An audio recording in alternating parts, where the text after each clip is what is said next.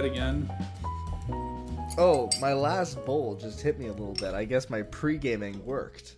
Ooh. What uh, what are you smoking this evening, Mr. Graham? All right, you know, take your time. I'll just make my own drink.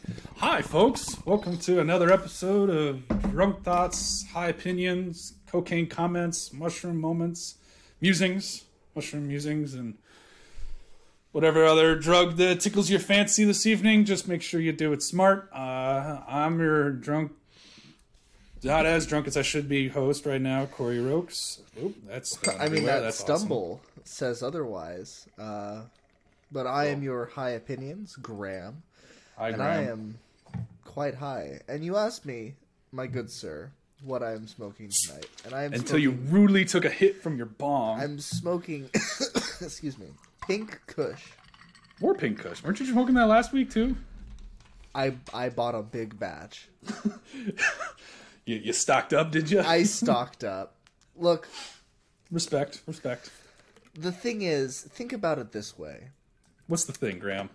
when you when you're an alcoholic and you Hi. or say say a wino let's let's be specific here when you're, when you're a wino uh, you go out and you get a case of wine. Typically a case of wine would be tw- uh, 12 bottles. 12 bottles. That is accurate.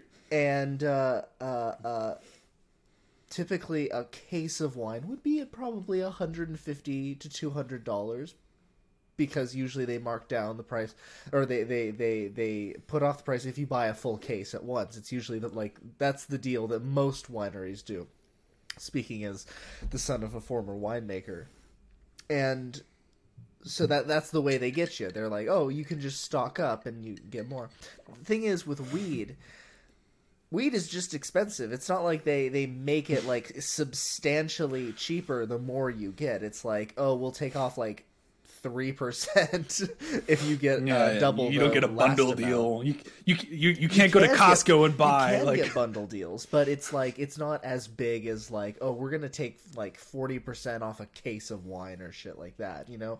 Um, so like You when I stock up on weed, when I when I get even just fourteen grams of weed, that'll last me way longer than I can barely 12 handle one gram in my life. Thank know, you very right? much. but 14 grams of weed lasts me way longer than 12 bottles of wine would last a wino. Because let's be weedo. honest, like you're if you're if you're an alcoholic, you're probably going to be drinking at least a bottle to a bottle and a half of wine a night, and that's that means you're going to go through that that supply in like what? My math Nine is terrible. days? Seven days, eight days Nine, seven, nine, nine days. something like that. You're gonna go through that very quickly. Smarter people than I could figure that whereas question out. I bought this, and I what did I say? The box of the the case of wine was maybe 150 to 200 dollars. Yeah, I don't know I where you get that this- math from, but Uh, that's, that's, the good what, wine, That's I guess. what we That's used to sell. That's what we used. yeah, to you sold the good on shit. it. Go to Costco and you're spending maybe like seventy five bucks on that case. Okay, fair enough. Fair enough. So, So- uh, with this weed, I buy fair enough. with this with this fine fine ganj. I'll spend Fine like a hundred for this 14 grams. This is good weed. This is like some people will be like, "Oh my god, you spent that much for mm. 14 grams." This is the good stuff. I don't smoke that cheap shit. So basically, if I just get this 14 grams, this will last me like a month. If I'm not going fucking crazy. And I don't smoke as much as I used to, you know. one I, week? I, I used to smoke like I used to smoke like 15, 20 bowls a day. That was that was normal. I'm Those were I'm dark days. more- those were dark days. I'm smoking like you know four bowls a day. I'm smoking one grinder's worth. You know. Hold on, hold on, hold on. Like, is this a cry for help? Four? Only four? Jesus. Graham, Uh, not on What's on- wrong? on days that we're recording. I have school, sir. I have to do stuff. I, I was with you in school and you'd smoke four bowls before you even got to school in the morning. Like, Yeah, but I also have to drive around now. oh, that's your excuse. Yes. Well, okay, that's fair. I was gonna say, like, I'd meet you up outside, like Timmy Ho's or JJ's for fucking coffee and a muffin, and you're just like, I've already smoked four bowls today, bro. Yep.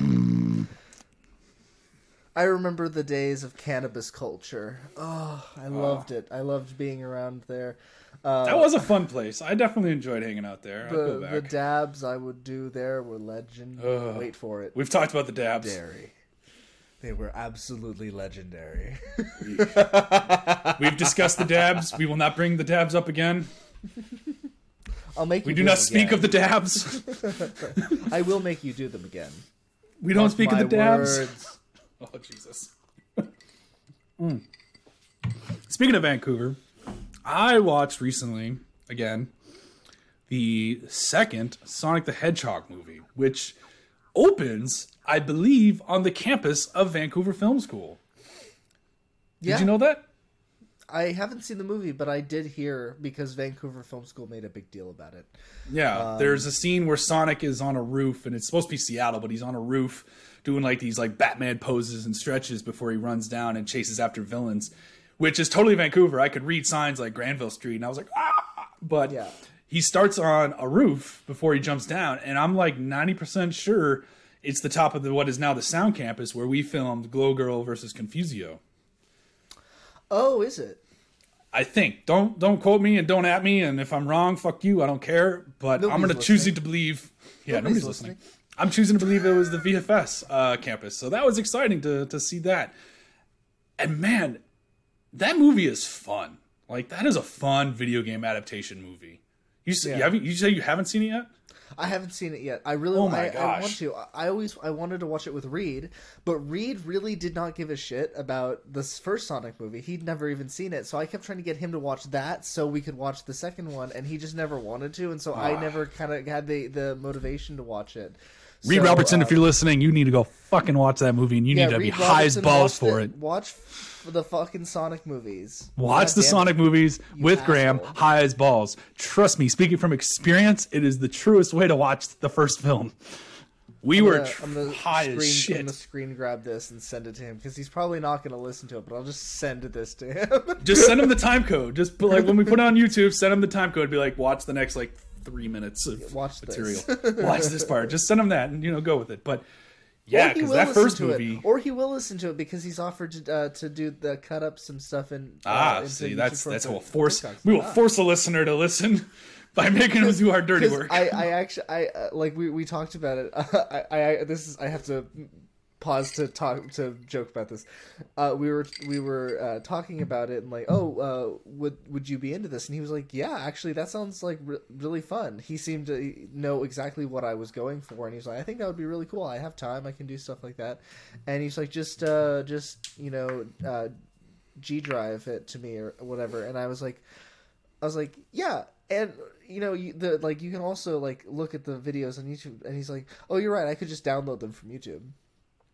he's like, make it so much easier, and, and but because it was like, listen to them. He, I, I felt like I told him I was like, I feel like you will know what the key points. what, what will work, you know, because he watches a lot more TikTok than I do, a lot. Oh, like he Christ. sends me t- TikTok stuff, um, and uh, and he's older than me. He's like like twenty eight, so don't fucking get at me about my generation. He's closer in age to you, so um, uh, Poor poor representation of yes. the gen of the millennials. So There's a uh, reason so I don't he- download he TikTok, is so you can't send me that shit. he understands uh, uh, like TikTok and stuff, and that's why I suggested it. And I think he was like totally on board because I feel like uh, if we if we just got our best clips up there, they would get We'd attention. still have no listeners, but you know We'd have no listeners, but we'd we'd get attention on those. we could at least give it a try. I feel like that in the end would probably be where we'd get our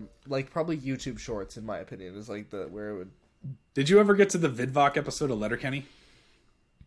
No, I don't think so. What season was it? I It's the think I- latest. Oh, wait, okay. I I kind of uh, fell Petered off out. in like season five. So in the latest season, which is like 11, so yeah, you didn't get there. Um, there's a, a whole episode where they're making fun of TikTok, where they're they're uh, it's called Vidvoc. Yeah, they stretched hard on that one. And the You might want to just go seek this episode out because isolated, it's hysterical. So the skids, Oh, I'll probably are- just binge the whole series. I I need to go through it. I love it's fucking great. I love But- Shoresy, and I know that like they led up to Shoresy in an Eh, episode. It's one episode that's not his best. It's more. It's it is interesting because it does feature Shoresy and Wayne interacting, which is interesting considering they're both played by the same actor. Mm-hmm. But and they do it very tastefully, and it's a nice like send off. But the episode itself is not all that spectacular. Uh, but the Vidvoc one, so it's the Skids are trying to become Vidvoc famous by trying out different things. And so they're like, how do we do this? And the hockey players, uh, uh, uh, Riley and Jonesy, are like stars on Vidvoc, and they're wondering what's the like, what are they doing? And they're showing off, and what all the, and this is what the equivalent of what you and I are gonna do. They're like, it's all about the butts, boys. And what they're doing is they have gym shorts on, and they're hiking them up over their butt cheeks, so it looks like they're wearing a thong, and then they're just flexing their ass cheeks on camera in time with this like heavy bassy music. So it's like bow, bow, bow, bow, and they're just Oh, so flexing was- their cheeks like, in it's sync. Like Terry, it's like Terry in um in Yeah. in the it, bouncing his his tits in um in. but they're just like you know, and then- yeah. it, and it just shows them doing that like all around town, like on the highway, and like the camera just dollies from left to right across the screen, and they're just like standing in the power pose, flexing their butt cheeks in the time with the music, bow, bow. So it's just fucking hysterical. Like that's what's like gaining attention, and so the skids try a bunch of things, including possibly one of my favorite scenes in Letterkenny, where what they do is they decide to do schne- uh, they uh, snort coke but they do it like on a playground using the equipment. So like they split it on the slide, and uh, Stewart rides down the slide, and it's just like down the fucking slide.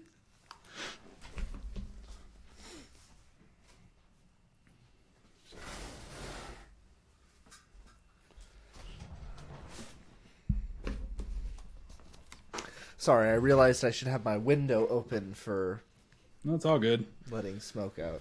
but check it's yeah. That's what I see by like that's how we could get TikTok famous is basically emulating what they're doing, just the stupidity. Yeah. They get blocked because of that. Why do we get blocked? It's like you're snorting cocaine at a kid's park. like, how do you not see something wrong with this? so, Oh my god! I I I, t- I told a guy today in my photography class. Um, I was like, "Yeah, me me and my uh, uh, friend from, or me, me and my co-producer from VFS, uh, always uh, we, we we like to get together and do this podcast. We just get drunk and high and and and talk about shit." And he was like, "So every podcast ever." yes, we just lean into the skid. we just lean into it. We we hmm. literally tur- took it to eleven. Yeah.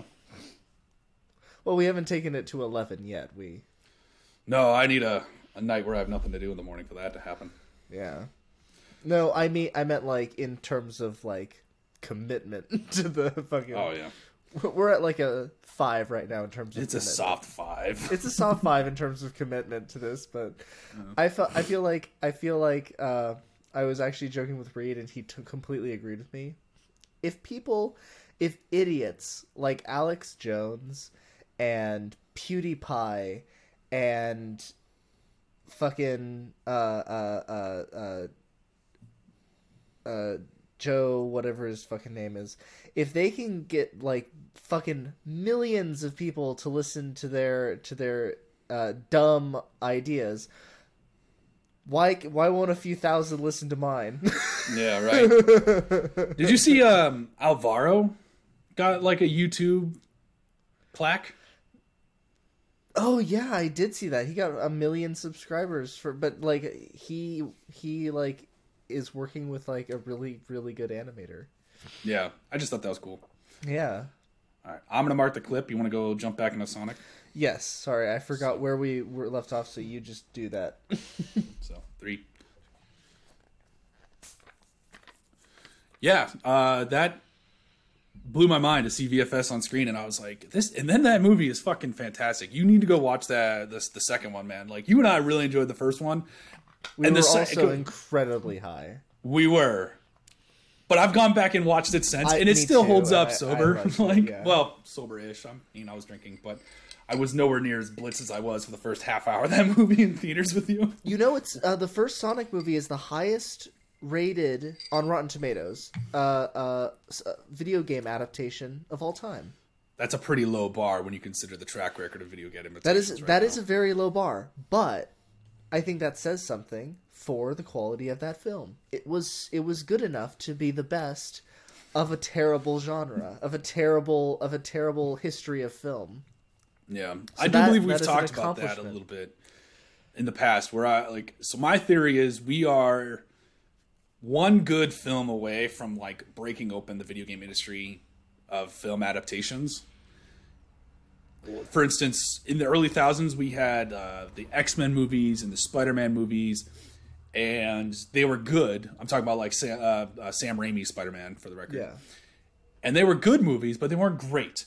And then you had a movie called Iron Man come out, and it just blew open comic book movies, along with uh, like the Batman Begins with uh, Christian Bale. Those kind of like were proto, you know, those were the ramp up. Those were the getting up there. The Dark Knight still considered one of the best movies of all time, but you had Iron Man come out and just figured out the formula for a great comic book movie. And uh, you know, almost every origin story of Marvel has basically followed that same formula.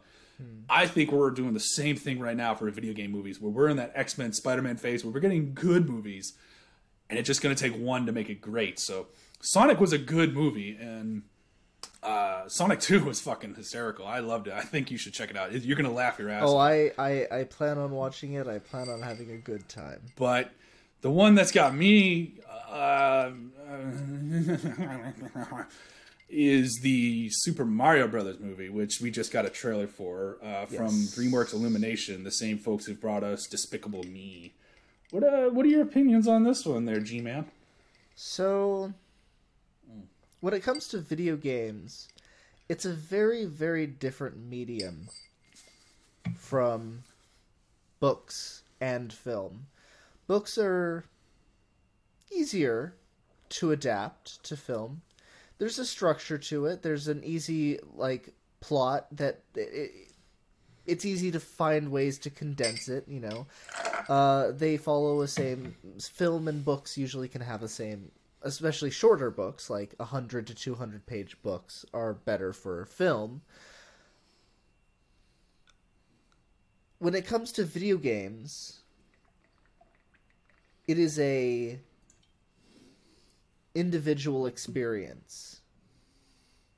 It is a thing it is something that you go to for an experience to play on your own to make choices to play it out and figure it out to get to the next level and get to the end.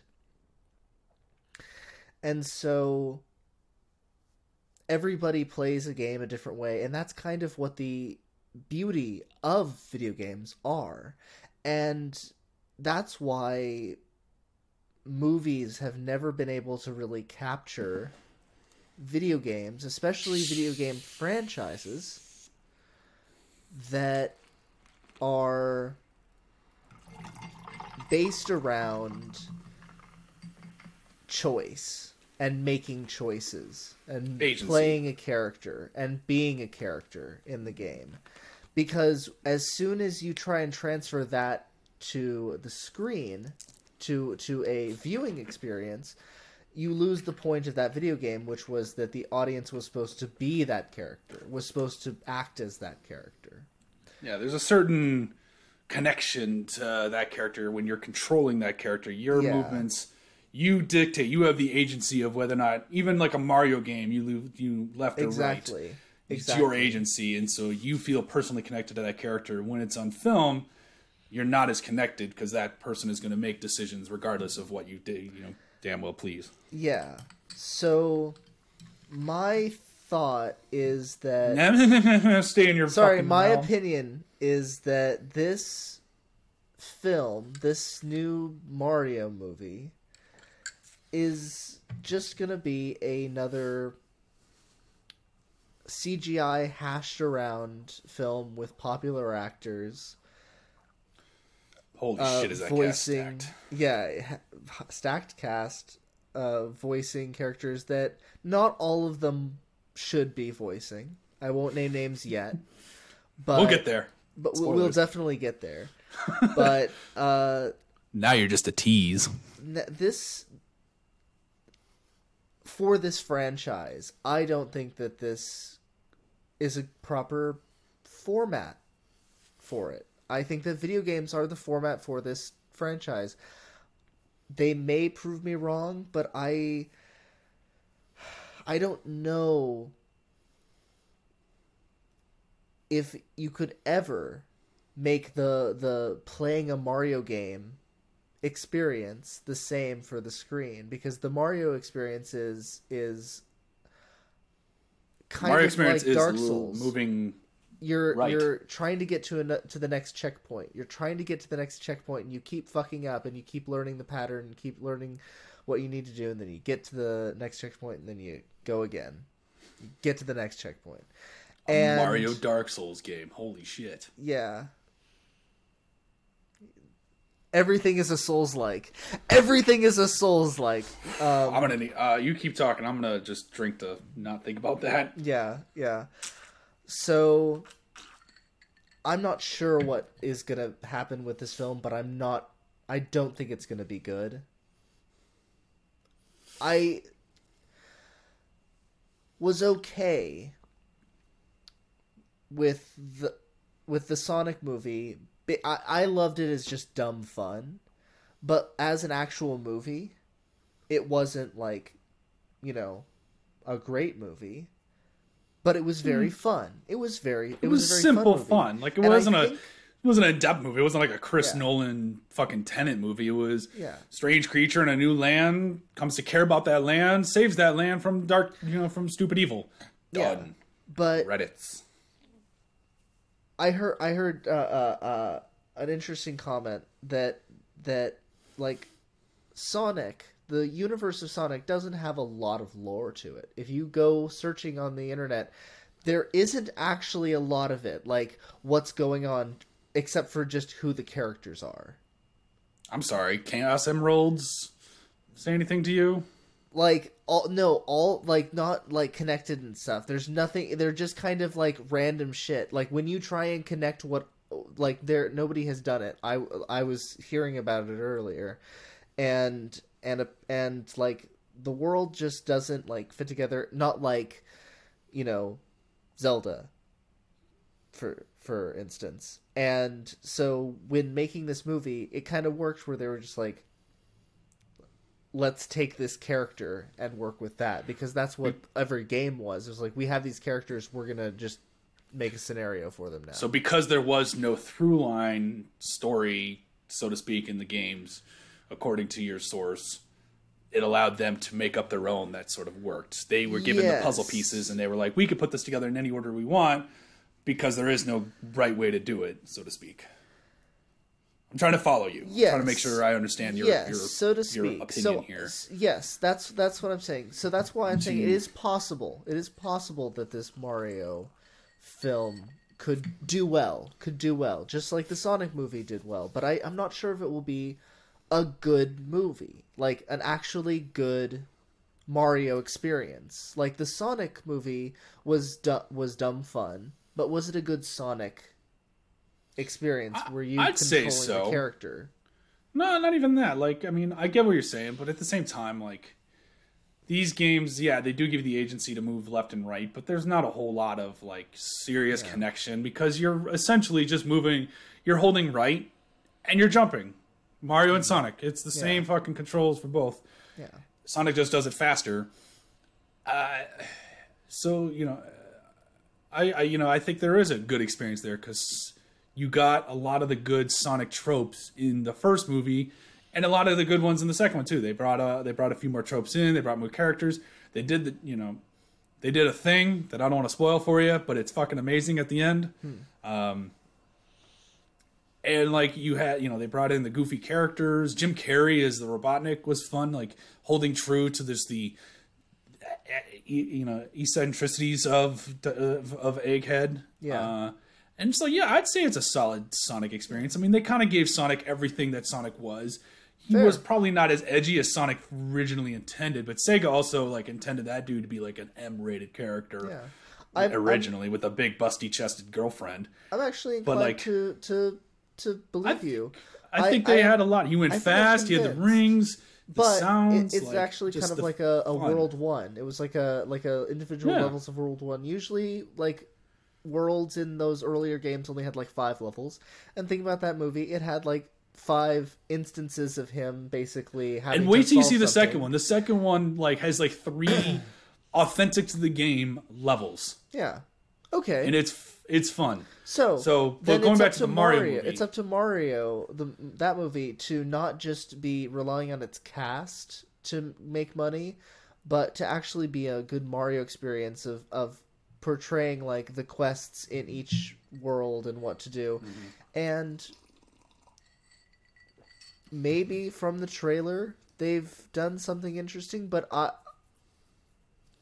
What I think Sonic did well was was it was small. It was contained. It was like a world one, whereas what they were advertising in this Mario movie was like a worlds one through fucking. 15. We've seen we've seen we saw all- what like looks like World One One, where he's dropped in and it's like a whole new thing, and he's totally confused. Which I personally don't dig that. Like, let's just start at the beginning of the trailer where he, you know, well, not the beginning, but like in the middle, Mario is just dropped in. He's like, "Oh, this is new," which is what they did in the OG Mario movie with Bob Hoskins and John Leguizamo. And I didn't like that naivety that Mario was like new to this world. Now, granted, it gives you a vessel for the audience to kind of like, you know, for the exposition dumps, but like it's still just 101. yeah, but it just it doesn't you know that's never been like what's happened to the games. He's always been a part of the world, and then he has to go save the princess, and he's known the princess beforehand. Uh, but we've seen that world, and then we saw this ice world that Bowser takes over. Played, in my opinion, for at least so going back to the voice acting, I I, I think Jack Black's gonna fucking nail that role. Like, Oh yeah, I he's gonna just chew the I scenery. Some of them be are going to be great. I think Charlie Day is going to be fantastic. Is he Luigi? Yes, I was wondering Yeah. who that was. Chris and that, Pratt. Like I heard his, Hmm. I knew that he had been cast, but I'd kind of forgot, forgotten. And then I Hmm. heard his just exasperated uh, like screams as he was like, or, or gasps as he uh, as he was like scrambling through the woods. Hmm. Oh. And I and I immediately was like, Charlie Day, Charlie Day. I know those exasperated gasps. Oh, Charlie Day thanks to Chris Pratt. no, And talk about, I mean, we want to talk about somebody who hid themselves well into the role. Keegan Michael Key as Toad. I didn't even Oh, think shit, of that. fuck. I didn't even. That was weird. it. He's like, at one point, he's like, no, no, no, don't eat that. It'll kill you. Actually, no, just kidding. That one's going to be I good to go. And I'm like, oh my funny. God. I didn't realize it was Keegan. I liked Toad. I, Yeah. like, I always liked Toad. Toad is just my favorite character in the Mario universe, so I automatically like Toad in any. Uh, I think I think he'll be working. And we'll touch on Chris Pratt last, but one thing, one character we did not see in the trailer, but that um, I don't know what the word would be, cautious about is Seth Rogen as Donkey Kong. Yeah, that pretty much sums it up right there. What you just did. it's uh, um, It's a casting. it's. A I love Seth. Rogen. Don't be wrong, but like, It- who? Wait, hold on, hold on. I'm gonna say something. I'm gonna say something outrageous right now. Outrageous. You say. I am. I am an outrageous creation. So, mm. nice plug. what if Seth Rogen does something different? I I no, that's not gonna happen. Like, I'm pretty sure hell would freeze over and the universe would implode. just just He's- saying, like he if he's not, probably- He probably wait, wait. Actually, maybe that's why, because that's what Donkey Kong is supposed to sound like. They were like, Donkey Kong is supposed to smoke weed. "What? Oh my god! What if? What if? Uh, when when um the filmmakers in Japan behind this were like choosing American uh, actors for it, they were like, "Oh my god." Uh, uh, uh, er, um, Seth Rogen. Seth Rogen has the amazing ho ho ho ho ho laugh. We should use that as Donkey Kong. You know, we joke, but that's probably how it went down. That's right. Like, like Uh, it's he's like they. It sounds like Donkey Kong. And then we have They Anna were probably Taylor so Joy. excited. They probably saw him in Pineapple Express and were like, "Oh my god, it's fucking Donkey Wow, Kong!" that movie's like 12 years old at this point. The movie, Jesus, callback. No, that's four more than that. It's uh, four. I don't know. Moving on. Anya Taylor-Joy is Peach, which eh, I'm indifferent. Like she'll be fine. She is kind of a blonde princess in almost everything I've seen her in. So yeah, And then we get to the crux of the matter, which is Chris Pratt as Mr. Mario. Hmm. He's announced that he's been really excited for this role and he's put a lot of hard work so, into it. So I did hear Hmm. him say one line that wasn't, "What is this?" Um, and I was like, when he just said, "What is this place?" Uh, it sounded like just Chris Pratt. And then he said, Yeah, sounded there was no difference. like you could have cut that from Guardians or Jurassic Yeah. Park and been fine. Yeah. But then I heard him say another line that kind of sounded like he might have been going for a Brooklyn accent. Yeah, that's what I've heard too. Is uh, he's, I he's it's ki- shooting for that Brooklyn accent. Kind of sounded like a Brooklyn accent, but kind of sounded terrible to me. Did it sound like when I try to do a Brooklyn accent? I'm like, "Hey, I'm walking here. Hey." Uh, no. It sounded kind of like when you try to do like a British accent. Oh, we're not even gonna try that. No, but that's exactly what I. That's what I heard. I was like, oh no. Oh no. oh no. Oh, I didn't. I didn't Mamma like mia. I didn't like that. so here's my opinion on that though. Like Chris Pratt, I like Chris Pratt. I like love Parks Chris and Rec. Pratt. I like Guardians of the Galaxy. I like Jurassic World. I I I enjoy Corey, pretty much everything he's Chris done. Pratt. uh, Parks and Recreation is one of my favorite shows of all time. You know this. I'm about aware me. of this. I, I casted you in my Chris Pratt short film for fuck's sake. There we go. Grams of the Galaxy. Check it out on YouTube. Uh, but here's the thing.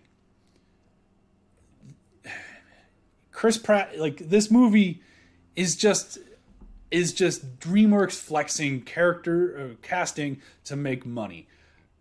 Th- Since it is an animated film, there was no rational reason you did you couldn't cast Charles Martinet, who, for those who Oh. don't know, is the voice of Mario since the 1990s in the original uh, back in uh, Super Mario 64. The everybody knows the Mamma Mia, The real you know. OG. Here we here we go. The real voice of Mario is Charles Martinet. He's The done it for 20 years. Yeah. Amazing voice. And it's like you have an animated film, which means you could cast anybody in the role. Yep. You could have brought in Martinet, but no, you did Chris Pratt because he's a big name. He Yep. does he brings so little to like I'm not saying he doesn't bring anything, but it's like what can he bring that Martinet is not? Absolutely. He Martinet Martinet has been doing this for so long and he has brought so so much charm. So much charm to this character. And like just because it was supposed to be something in like 85, 86 when they first did it doesn't mean that he can change something lore-wise that is like a, a ever-changing universe. I feel like they're trying to use that excuse to not bring him in. I actually, you know, I had a theory. I had a theory a, a few days ago. You know how uh Sonic had that terrible first design. Yeah, where he's like super spiky and edgy with attitude. Yeah, yeah. Looked like Yeah, a I was referring to it earlier. Looked like a toddler that had been terribly bullied. Mm-hmm, mm-hmm. Not what I saw, but fair enough. Go on. but they i believe and this is what i believe to be absolutely what they did they made that design in order to get outrage they never intended to actually release that it was only to get more hype for the film because when they could announce oh we're make we're oh, changing oh, oh, something oh. we're changing something You're talking about the movie. yeah, for the Sonic movie. When they I was way that- back in the early '90s, around like the original design of Sonic, back when like No. yeah, Woof. in the in the 2020 film. They made they they were getting ready to put, put out that Yes. film, and then they delayed it because they were like, "We're changing the design because people were so outraged by it." We're I'm like make 20 the years, 30 years thing." behind you. Yeah, But yes, yes, they they they And came out with a trailer with like a muscular, yeah. teeth-filled, ugly-ass Sonic baby with spikes. Yes. Yeah. All right. Sorry, I am with you now, Graham. Please Yeah, continue. yeah. So this that was an absolute marketing tactic. Beginning to end they did not intend to ever put out that terrible shitty design. They did made that terrible shitty design in order to get buzz for the film.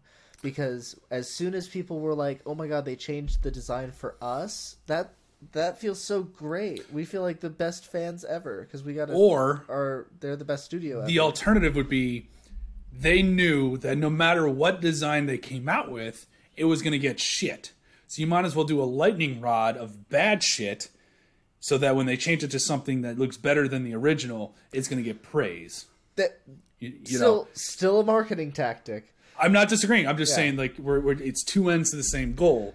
One aspect is oh they're listening to us. The other aspect could be, you know, if they if they had come out originally with the design that we now got, you know, people would still shit on it, and they're like, all right, where do we go from there? But if you purposefully give them something to throw feces at, then they're like, oh, and then we changed it. Look how good this looks compared to the other one. Haha! It's the bait and switch, mm-hmm. basically. yeah Like it was always the original intention to have this this design that we currently have, but they purposefully put out a bad design so that when they changed it to it's like uh, Coke, New Coke. Uh, You remember that marketing ploy back in the '80s? Oh, you weren't around then. No, I don't remember it, but I but I've heard of it and I'm aware. Yeah, of it. where you you switch it and then you go back to classic, and everybody's like, "Aha, that looks so much better." Thank Yeah. you so much, Coke, and thank you Sega for listening to us and giving us yeah, a design that we can get behind. we have things like Coke Original.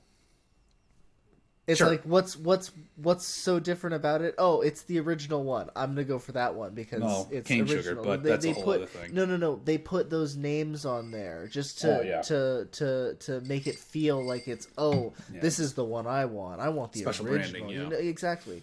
So I hear you, um, Mario. So I think that it's very possible that Chris Pratt is the biggest patsy in history. And that he is going to not actually be the final voice of the role, and that he's only going to be in these first few trailers, and that at like they're they're going to at the last minute or in the ninth hour. in, yeah, exactly. They're going to say, "We hear you." The, here's here's Chris Martinet Charles Martinet. sorry, here's Charles Martinet.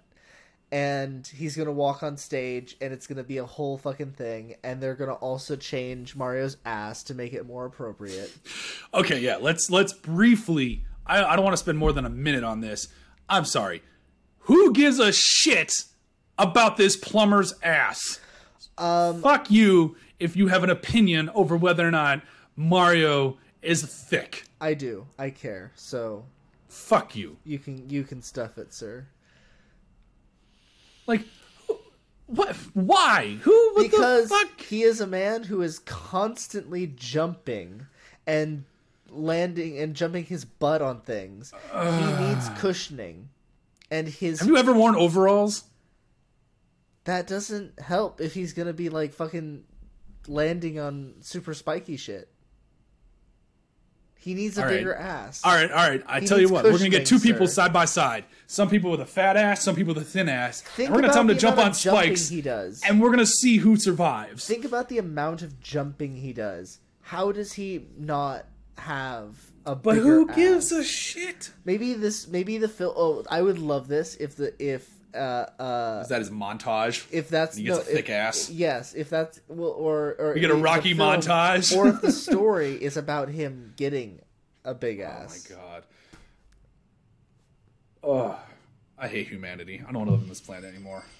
All right. Props to uh, Uh, I- Jim, uh, I love your theory Sterling that and Chris Laura Kate Pratt- Dale, Laura Kate Dale, who wrote the literal book on uh, Mario's ass. I'm sure it was a great use of time. Yes, Um, made lots of money. I like your idea because I fully endorse the whole Sonic theory. In fact, I think I might have pitched that to you originally. Either way, I agree with you. I But for Mario, I don't. I don't think that's going to be the case with the Chris Pratt. Maybe the ass. Maybe they change the ass in the end game, but I don't. I don't see DreamWorks pissing off quote unquote Chris Pratt by dropping him at the ninth hour. And I don't see Chris Pratt joining this movie and like building it up over the last month of like doing the you know being announced with the voice and pushing so hard for it and being appreciative and he's too like honest of a of a person to be a patsy or be a ruse and for them to bring in Martinet. Like I, I I would love it if you were right. I'm not saying I don't like the idea. I just don't think it's going to be the case Yeah. from a purely rational standpoint. Yeah.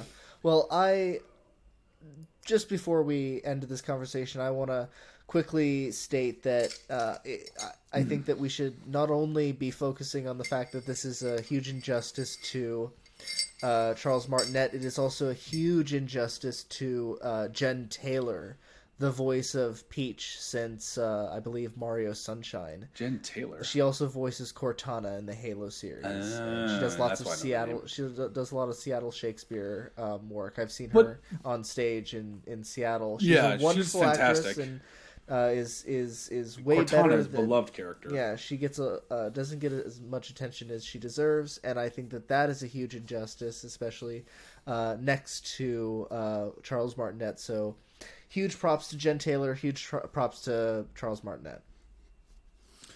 for sure. I'm with you there. Uh, but I would, I would. The only thing I'd argue with that on is the fact that Mario has a pretty like distinctive voice for the last, you know, X number of years. Yeah. But like Peach, Peach has like what one, maybe two lines per game, and it's like Mario, and that's it. Like that's the end of the fucking tale. That's the end of the story. She's Yeah. got no more to say. Whereas Mario's got his woohoo and let's go and you know, uh, you know his like death animations and stuff. So it's like he's got a much more distinguishable voice versus uh, her. So like no no disrespect to Jen Taylor. Like I said, I love her as Cortana, but like I don't think anybody really knows that she's the voice of Peach. Whereas Charles Martinet as Mario is much more iconic. You know what I'm saying? fair, fair, but when a person has played Peach for 20 years, Has she been the voice for the entire for, time? since Sunshine at least, I think she might Okay. have been there since 64.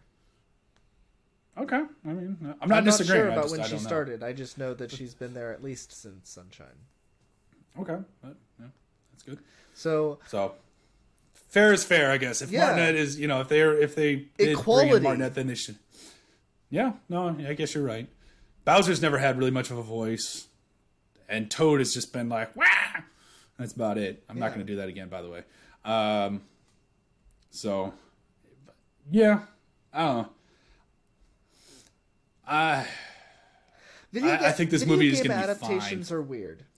Like I said they said. are weird, and I think you know, there's been a couple of that have like I've been really excited for, and it's like, oh, you have so much opportunity because there's so many great stories, but like even the Halo series that just came out on Showtime.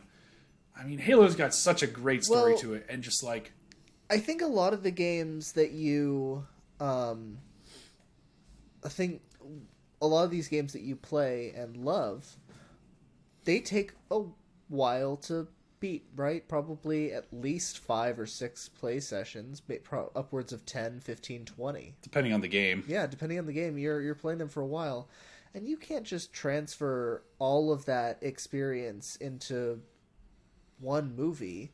That has to be a series. Look at the Castlevania series. yeah, that, was a good animated series. That was a really sure. good series, and it was taken from a game series that practically has no dialogue or story what No. to speak of besides the beginning and the end. Yeah, it just had those like opening credits and Exactly. so. even the later ones like they they pretty much were just that even the Mm-hmm. 3d games had like just kind of like big openings and interspersed dialogue between But Halo scenes. was a series. It originally was going to be a movie. It was going to be a movie directed by Peter Yeah, Jackson, actually, yeah. believe it or not, back in 07.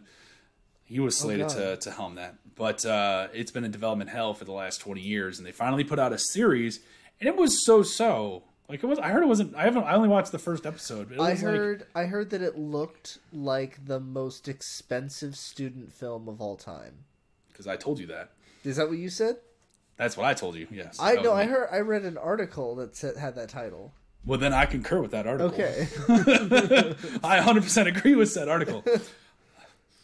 Uh, real quickly before we move on, uh, you'll have to excuse me for a second while I get uh, totally naked. oh God. HR. Oh wait, we don't have an HR. Fuck. I am HR, bitch. Oh no. Uh, I'm about that to crack a a, huge beer. conflict of interest.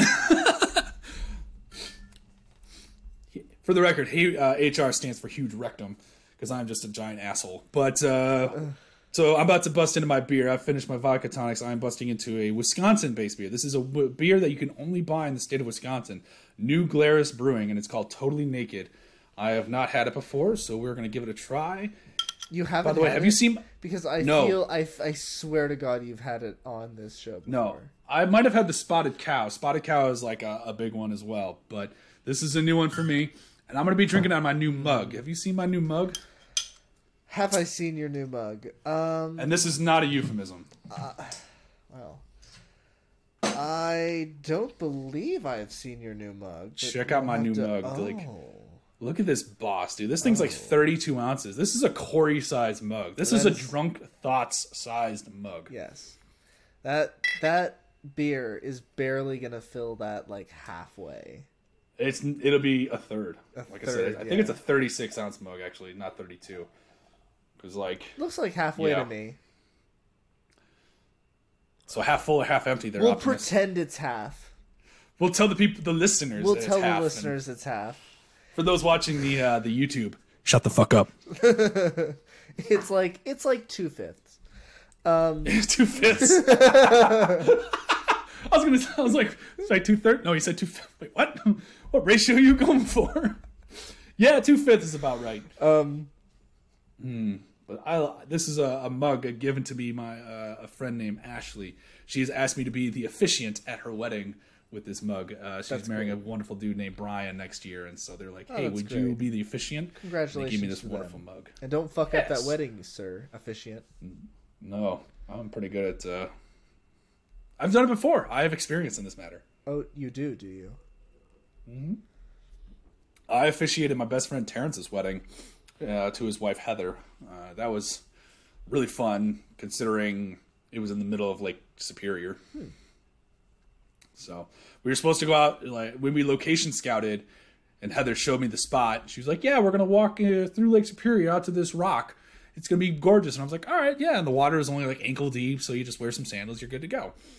And you know, the wedding party would stand on the beach. The rock was like maybe 10, 15, 20 feet out in the water. And she's like, "Hey, just just you know, be heard. You know, you've you've got a loud voice, make it heard." And I was like, mm, mm, mm, "No problem." Yeah. So the next day comes, we, you know, we had scouted in the afternoon, but the wedding was in the morning. So we go out there and we forgot about a little thing called the tide.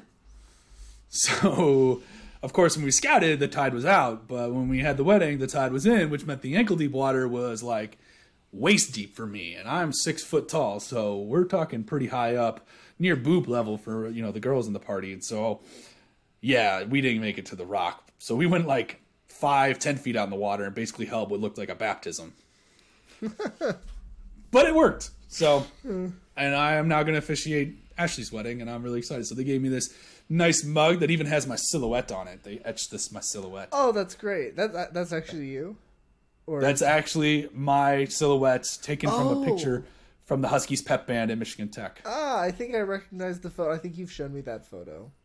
Yeah, it's uh, if you. Google Huskies pep band, you'll it's like the one of the first ten photos to pop up. I'm sitting there with my fist up in the air, so that's actually me. I was like, that's super dope. And then the other side has the Huskies pep band logo. Yeah, So that's fun.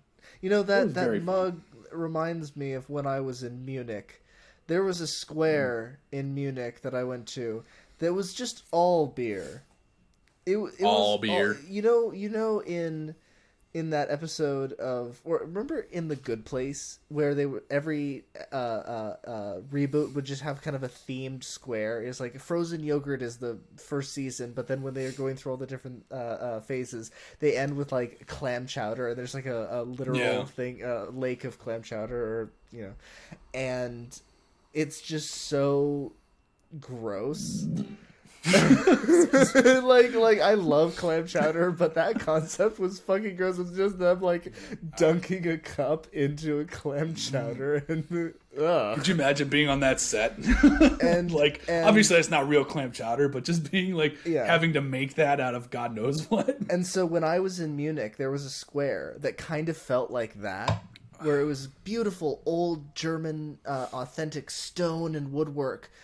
And every stall was just beer, and then there was like a few big restaurants in like the middle with under canopies and shit with like roofs and shit. And and they there were restaurants and nice places there, but then all the stalls around them were just beer. You just walk into like this this stall, order like ask for a uh, uh, uh, half liter, pint? a half liter or a liter, Oh, which is more than a than a pint. It is a lot.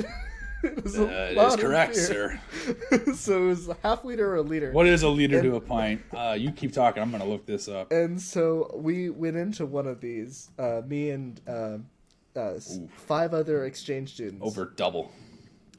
we went in f- five other exchange students, and he and the guy goes, uh, uh, um, half liter or liter, and uh, and and we they all said half. Sorry, liter, how'd that go? Half liter or liter. And uh, they said, Yeah, your accents are better. they said uh, they all said half liter because they they didn't want to get fucked up, and I was like, ah, pussies. but they were to be fair they were also like 15 16 the exchange students i was with so I To be was, fair. i was 18 so uh i was like uh liter and he's like ah good Liter. and so it gave me and it was it was like that's what your mug reminds me of is the one he gave me bigger I mean, and it was It could be a great. liter. it was glorious i had to piss very so well- bad on the bus I mean, a liter is 33 fluid ounces, so yeah, that's about right. This is a liter. I was. Oh, what you have as a what you have as a liter? I mean, it's pretty damn close because a liter is 33 ounces, So and I think I just didn't we estimate about 36 ounces? So like that's, that's- about you know about three beers. So yeah, this is That's I'd say this is a roughly what- liter. What, I was getting in a full thing of that. Wait, was so it much comes in pints. I'm getting one. I'm getting one. oh, imagine! Oh, only imagine if Pippin had realized they had them in liters.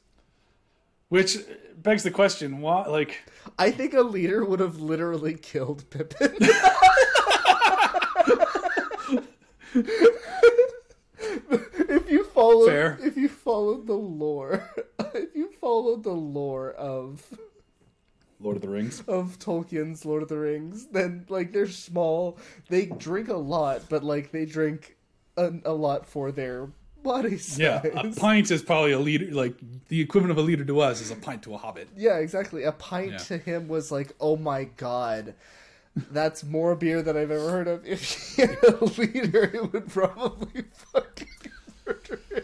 Jesus. Or at least put him down. Like, And considering how much weed those guys smoked, yeah. Oh my they God. they And were fucked up for most of that le- trip. Tolkien rant, it's absolutely weed. Like, Oh yeah, no ifs, ands, or buts. Th- that is marijuana. That is the cannabis. That is the that is the Hmm. weed that they are smoking there. it's, It's a- weed. it's I don't know if it's marijuana, It's but hemp. it's weed. Yeah, hemp maybe. I don't think it's a marijuana, Yeah. but it's definitely a weed, and it's definitely a get you high. They're weed. mostly I mean, look at that hemp. scene where they're smoking They're mostly the- the- smoking the- hemp. It's bad the weed. far East Farthing. It's bad. Like, they're getting high. They're usually. I love that extended version of Lord of the Rings where they're smoking the, the, the leaf and like Treebeard comes by and like smell, smells it and he's like, mm, and just starts Yeah. judging them. Well, because they're And burning. they're just his, giggling on side. They're burning his dead Ancestors, yeah. ancestors. Yeah. He's Um, like, should we share some with Treebeard? And he's like, nah, dead relative and all. Yeah. Exactly. Hysterical. Uh, going back to Peter Jackson and Halo, look at that. We tied it back. I like it. Uh, but some other video game adaptations. What, what did, did you ever see the Assassin's Creed movie? I did not. I had no interest. as you know, I really, as much as I tried to force myself to love Assassin's Creed, I just couldn't. Every now is that because you hate Ubisoft or just because no, you never got this was before I I I fell into the rabbit hole of the video game industry's politics. Um, Fair enough. um, but I just going back to the first game. I played the first game when we had it on Xbox 360. I could never figure out just the flow of the game, what it wanted me to do, and then it continued. Every single game I, I would I wanted to. I thought it was so cool. The costumes are so cool. The character concepts are so cool. But every single game I've ever played in that series, I just can't uh, uh, find the flow or what I want out of it. You know, Which ones did you play? I have played one. I have uh, played. Uh, what's the sequel to two? That's not Oh, like another- Brotherhood? Brotherhood. Um, I have played uh, bits, actually quite a bit of four. Black Flag, Okay. and then I have played probably. Um, I've played the first bit of Origins several times. Like I've played the Okay. tutorial about three times, four times or so, but I've gotten so far about seven or eight hours. No, I've gotten out of the first area. That's basically it, and I, I got bored. Okay. you know, so Fair that, enough. that like they're too open world in a bad way. Like there, it is possible to do a complete. like, wait a minute, hold on. You played Skyrim. You love Skyrim, and o- that's but too open world Sky, for you. Skyrim is that is like way better.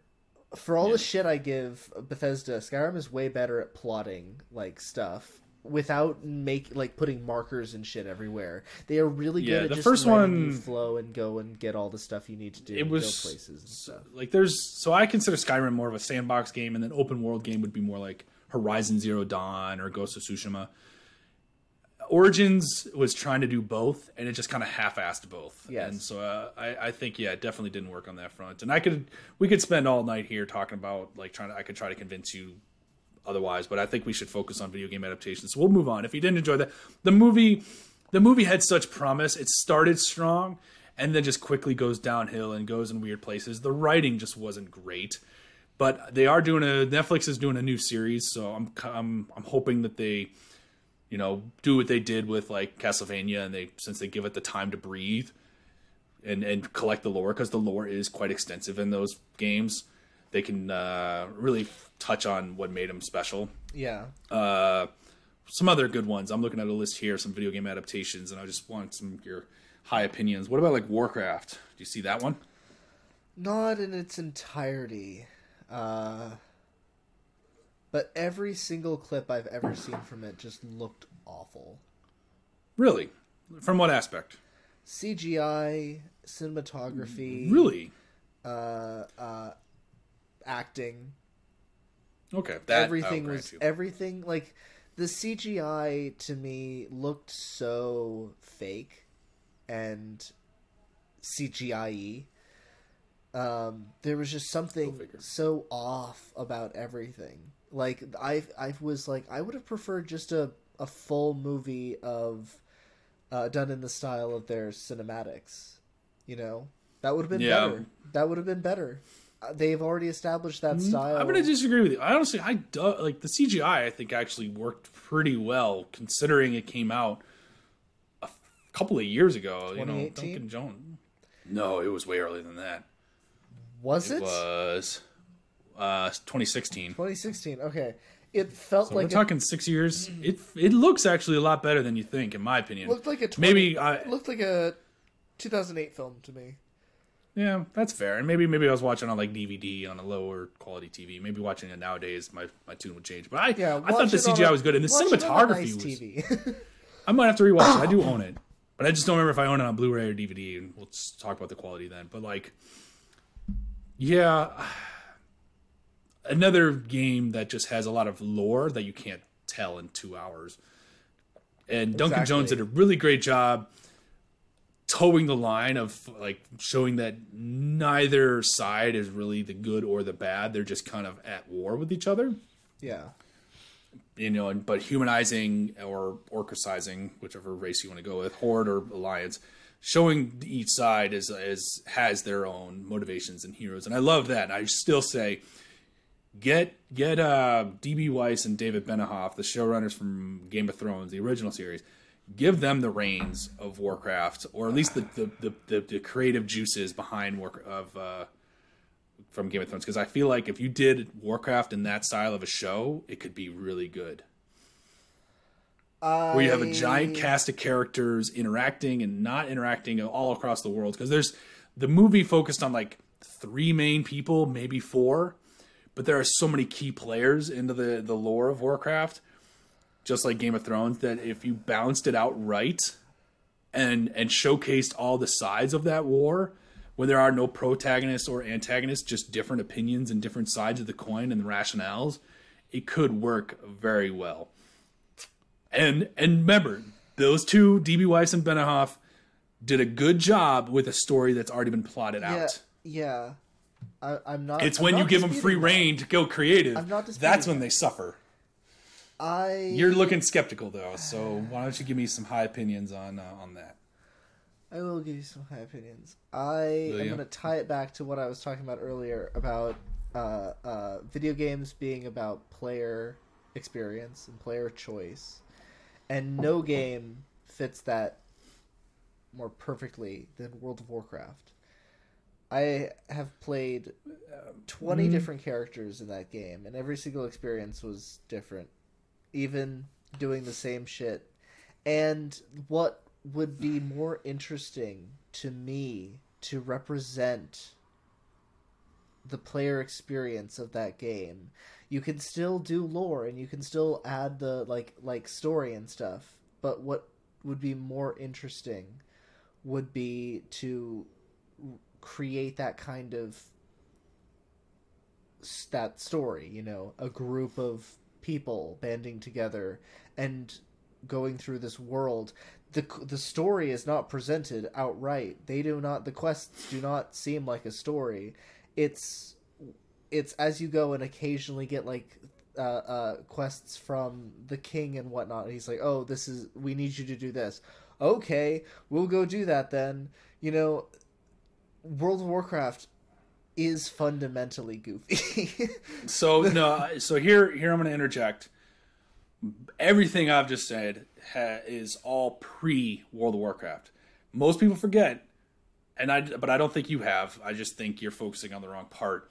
That there were five games, technically, if you count expansions as individual games. If not, then we'll just say three games of story, lore, and gameplay before World of Warcraft. Warcraft one, two, and three um, were just chock full, and those games were RTSs where you you controlled a party of people. You controlled like the entire army while you had your hero, and you just destroyed the other person, or you had little sets of goals. But like those were chock full of story, and there's so much lore there. So that's what I'm talking about, focusing on, not the World of Warcraft part. I'm talking about the stuff that happens before Fair World of. Warcraft or concurrent. Fair enough. Because if you look into the lore, like you know, you know, World of Warcraft features, um, let's see, Arthas as you know the the the ra- uh, the Lich King up in the north, and that's what the third expansion focuses on. Is you got to go kill Arthas, but his story begins in Warcraft 3. That's where you see him become the Lich King. So like focus on that part. Now, yes, when you hit the World of Warcraft lore, then it becomes a little bit more open-ended and you have to get a little crazy. But there are just so many rich characters and story and history and and I just love the idea of creating a movie or a TV series that has no clear defined lines of good and bad. okay, that's fair.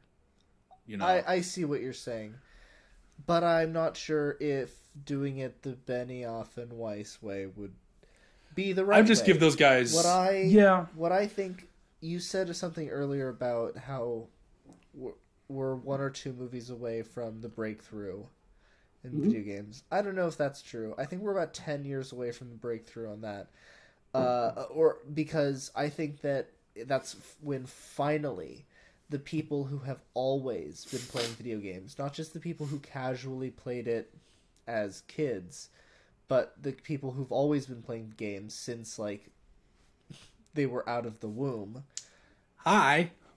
will be actually making films and like we we're we're still getting there. We're we're trying to get to the level where we can make these films but we when- Yeah, well- once the, we get to the point where we're we are the ones who fundamentally understand it. Our generation fundamentally understands video games. That is when as filmmakers we will uh, it, it'll be that breakthrough and that's when we'll start to have that consistency. We'll figure out the the the code so to speak on how to I'm going to disagree with you there only for the sake of the podcast and the argument. all right You realize I'm 33. And do you know how old Peter Jackson was when he made the epic that was Lord of the Rings? Uh, thirty-six. Correct. Yeah. So that's technically, I mean, I started late, but like people who actually know what the fuck they're doing in film right now that are my age Okay. are pretty damn close. Fair enough. You said one to two films, which is a year. So I Yeah. said ten years. So meet in the middle. Four years. Three years. I'm really glad you're not a math major, bud. I was I was rounding up, dude, on purpose. Let me rounding down because meeting in the middle would be five between one and ten. Whatever. and you're like three, four, like five, like wait, what?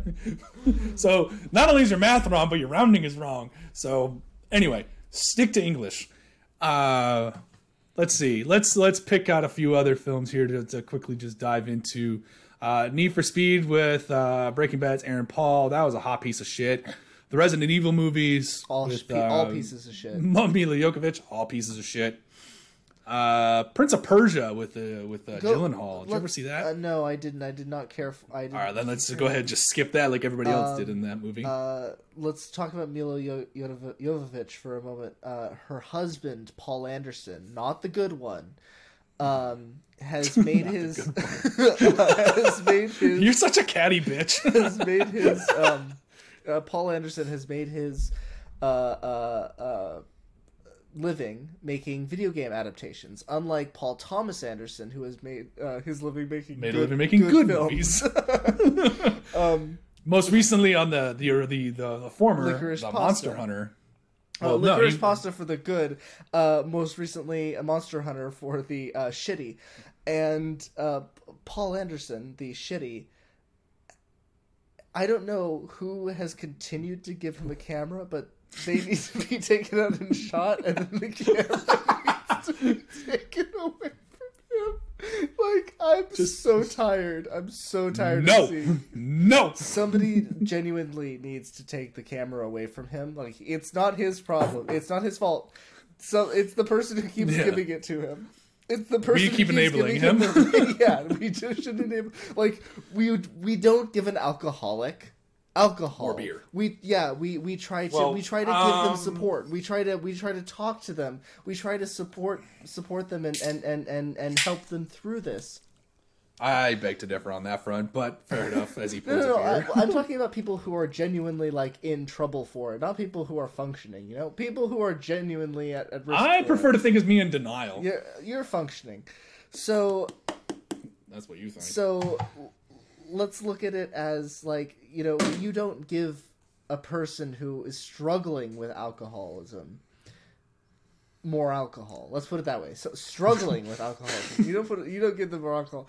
So this person. this analogy's gone off the rails. No, it's not. And I love this it. This person, this person, Paul Anderson, is struggling with filmography, and he is continuing to be like people enable him. They give him. He's got to figure it out eventually. Come on, just go one more He's- movie, one more movie. 50. You got this. He's fifty at this point. He's Oh, gonna- he's fucked. Yeah, he's fucked. exactly. If he hasn't figured his fucking shit out by this point, like, like. Hmm. That's that's the thing with the film industry. You, you have to make it within a certain window. It's between it's between twenty, no, it's between twelve and fifty. If you haven't figured it out by fifty, you're fucked. Okay, that was Graham's hot, high-minded minute, but we're trigger warning. Clearly for this guy. Apparently, that's a Um, trigger for me. Clearly. All right, I got uh, one more for you. Have you seen the new reboot of the Mortal Kombat?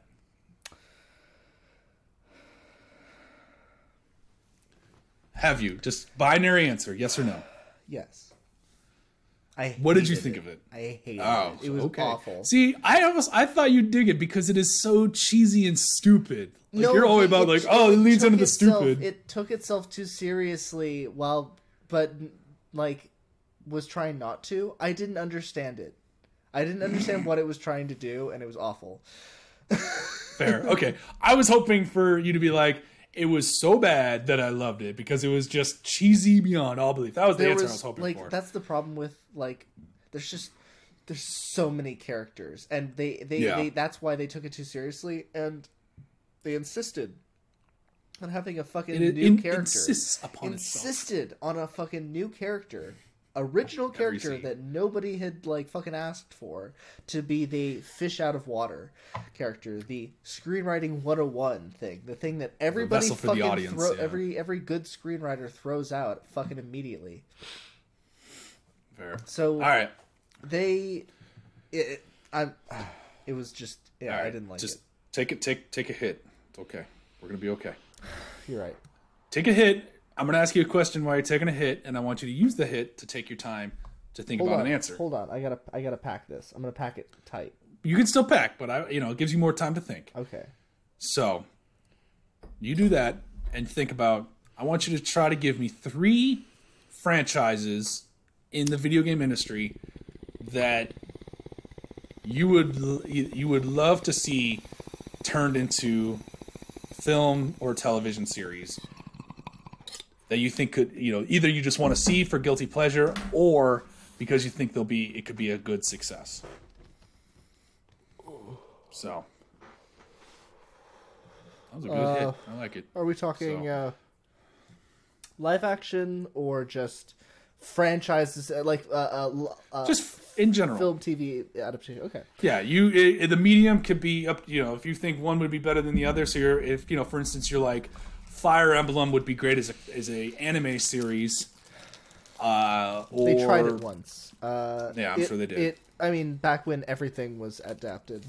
Yeah, or the you know the Dark Souls as a TV show, a live action, something like that. Like you can determine what you want to do, but give me three franchises that you think could turn into a good live adaptation, whether for guilty pleasure or because you just think it could be a success. So you could totally hate the game. You could be like, this game is a hot piece of garbage, but it could be a good TV show. So hit me with some with some ideas. I'm gonna do the same. I'm gonna try to think of some as well, and we'll go back and forth, and that'll wrap up our show. We've talked about Final Fantasy VII being turned into a franchise recently. Yeah. Well, Yeah. I think that Final Fantasy VIII could Oh. be turned into a. If they adapted the game perfectly into a, a series, a live action, beat for a live action series. Live They action. took some. They could take some liberties, add stuff, maybe, whatever. It could be a very good, uh, like late teen, kind of Harry Potter type story. like teenage angst type uh, story. yeah, and I think that people Okay. would watch it. I think it would get. I think it would get a lot of big reception. Do you think it has? You think it, would let's capture the attention of old gamers plus maybe it. some new folks who are now teenagers? It has a uh, emo, goth, depressed main character who's really good with a sword.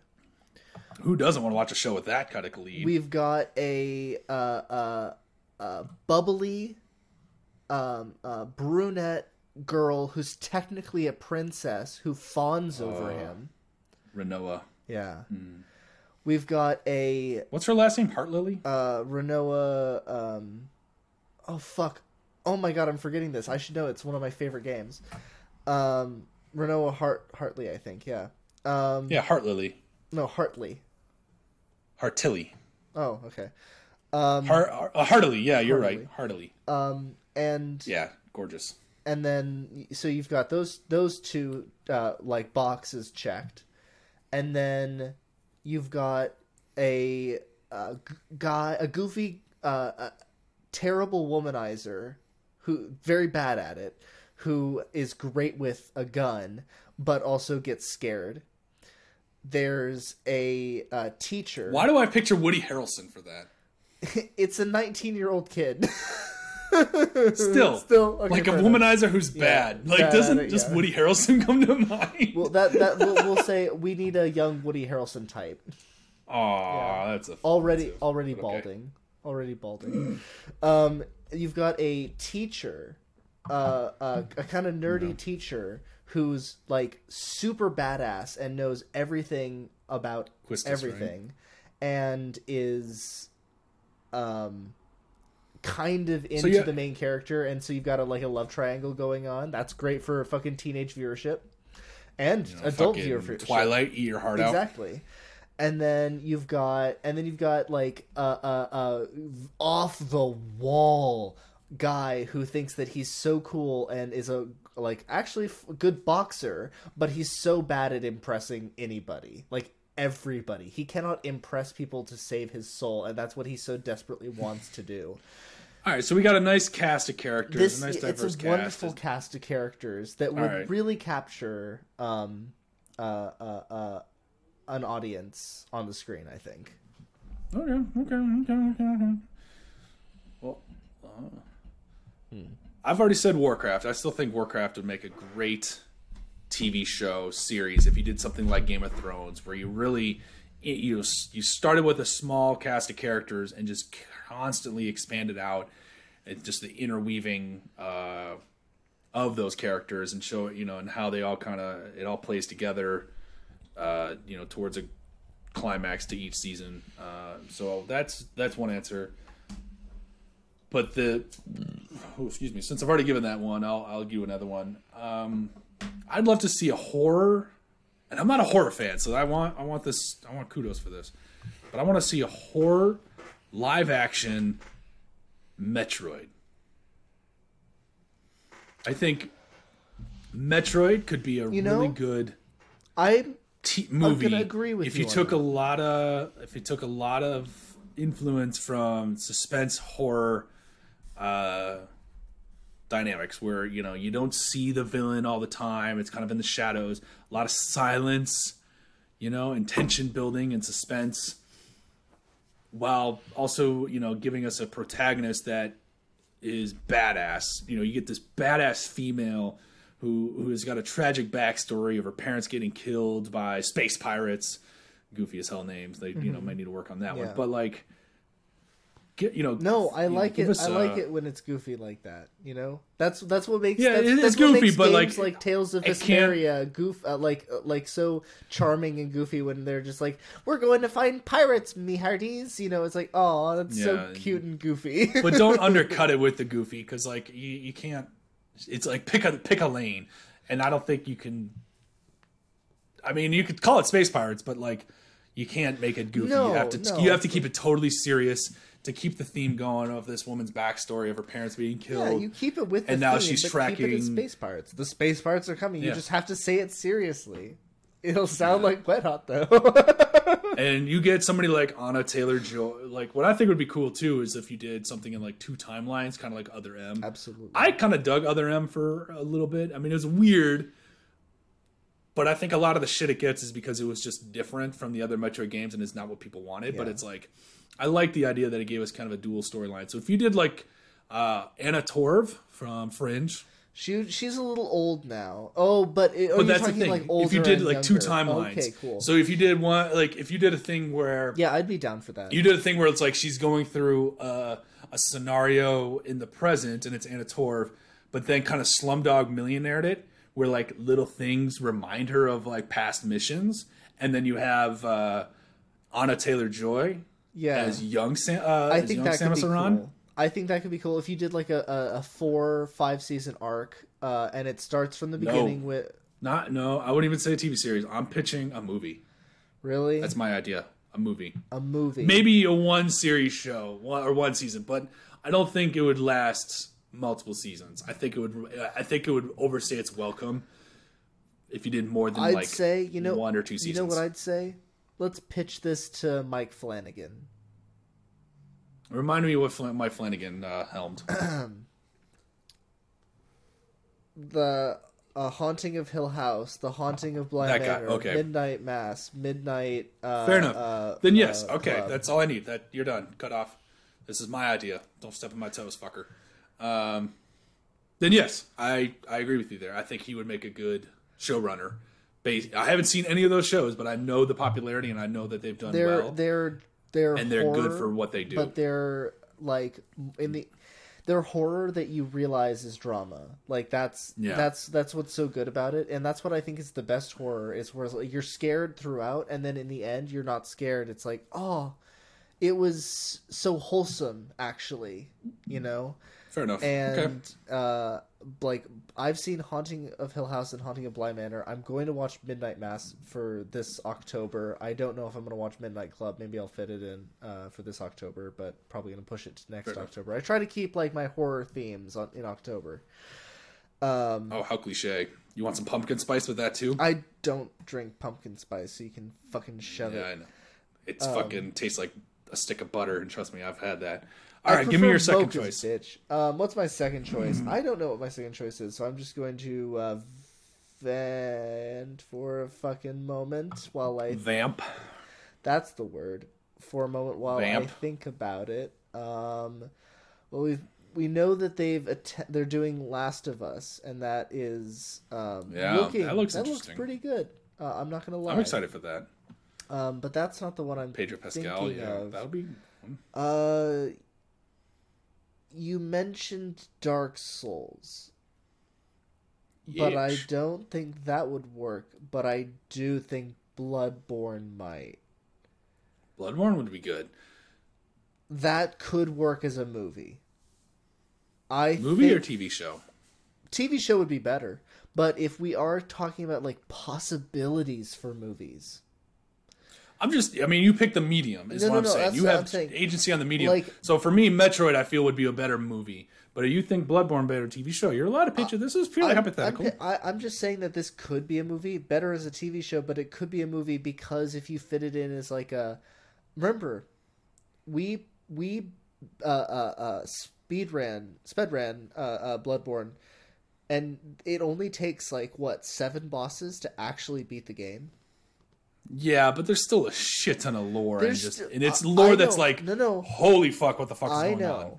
You can make a whole movie just based on like the disease and the hunt. Yeah, that's what I'm Bloodborne. saying. If they wanted to, what I would prefer, without even touching on the, the, the, the great ones and the fucking HP Lovecraft at all. What I think would work is a TV series.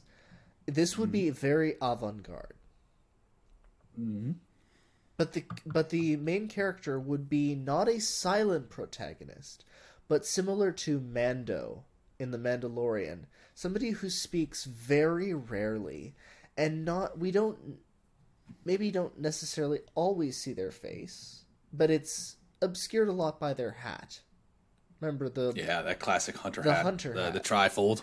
and what I think would be good is every encounter he has, he or he is led by people. As he goes, he walks with people and they speak to him, or there's just silence. There's just, and we would just, it would just be cinematography, uh, uh, uh, of him. In I mean, it would have to be kind of a horror suspense, horror suspense for certain genre. for certain areas, of course. And then but just overall as a show, like, because that whole game is horror and In fact, I, I I I can see it right now. I can see an eight Yeah, episode yeah, I'm with you. series of doing the uh, doing the whole uh, uh, now live action in the game? or live animated? action, live action, Okay, practical, yeah, practicals. it could be very practical. I mean, you could definitely bring in. You know who would I I who I, mean, would with the bring exception of some crazy CGI later on, but like early on with like the blood and stuff, totally. in? you know who I would bring in? The Duffer Brothers. Rick Bake. Interesting. We're talking Stranger Things, Duffer Brothers, Uh, right? yeah, Yes. they yes. Okay. are the You know closest to really nailing that Lovecraftian horror.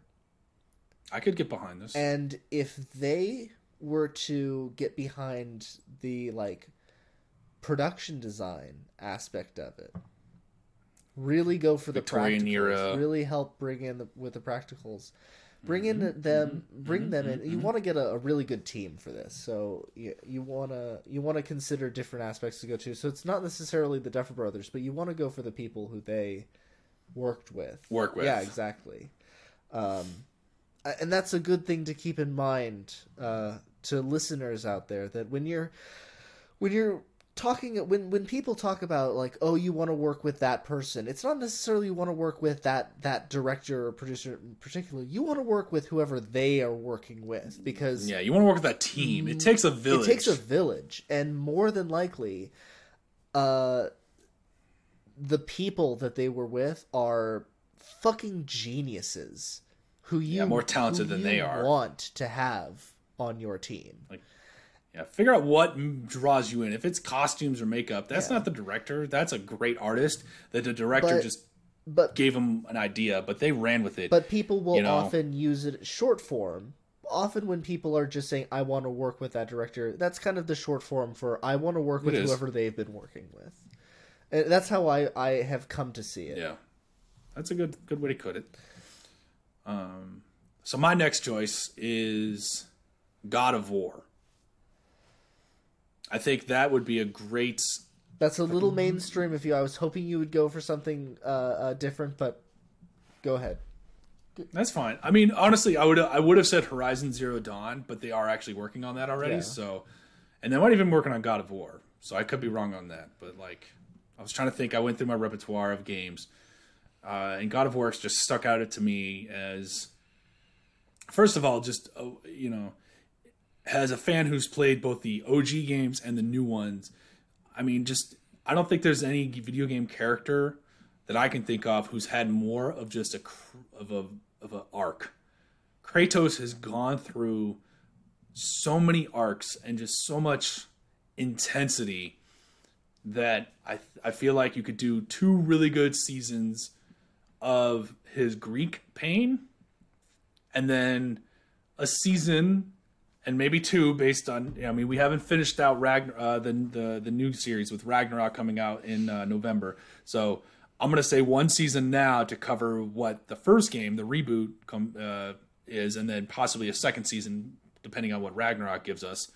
So four seasons total of a TV show. But If they did, here's a guy who's just gone through you know and it could be even four movies you could probably even sum it up in four movies um but that's just a lot of production going on there. But like here's a guy who just like excuse me. all he wants is peace. Like that's the weirdest thing. People picture kratos is just this anger fueled hatred god who just Yeah. you know is just shitting on everything. But it's like at the end of the day he just wants peace. He wants uh, you know it starts with him wanting to forget that he killed his family and he wants peace from that and he doesn't get it so that puts him in another frenzy and then he just wants to get out of that frenzy and he's not allowed and it just keeps getting he just is the constant you know, butt of the Greek jokes to the point where he's like, fuck y'all, and he kills the Greek gods and goes up to Norse mythology. And even there, he just wants peace. He wants to live in the woods and remember his wife and train his son to hunt. And the Greek, the Norse gods are like, nope, fuck you. We're gonna we're gonna shit on that parade. So he's he's now on a rampage, and so I'm really excited to see what they do with Ragnarok. But fucking hey, like here's a dude who is the epitome of conflict because he just draws conflict in whether he wants it or not and it's amazing like the heart that especially the new games how much heart they've given that character and how much depth and the the the whole fatherly thing which i think would pander well to people of my age who you know the original game came out in 2005 and i was 14 now i'm 33 most people my age most normal people my age are now fathers themselves and can relate to that. They can relate to having the you know trying to have the patience with a son who's uh, precocious and impatient and and is you know and he's not you know he's not training to be him. He's training that kid to be better than him. And so that message that theme be better could carry throughout. Corey, you fan of Avatar? Graham.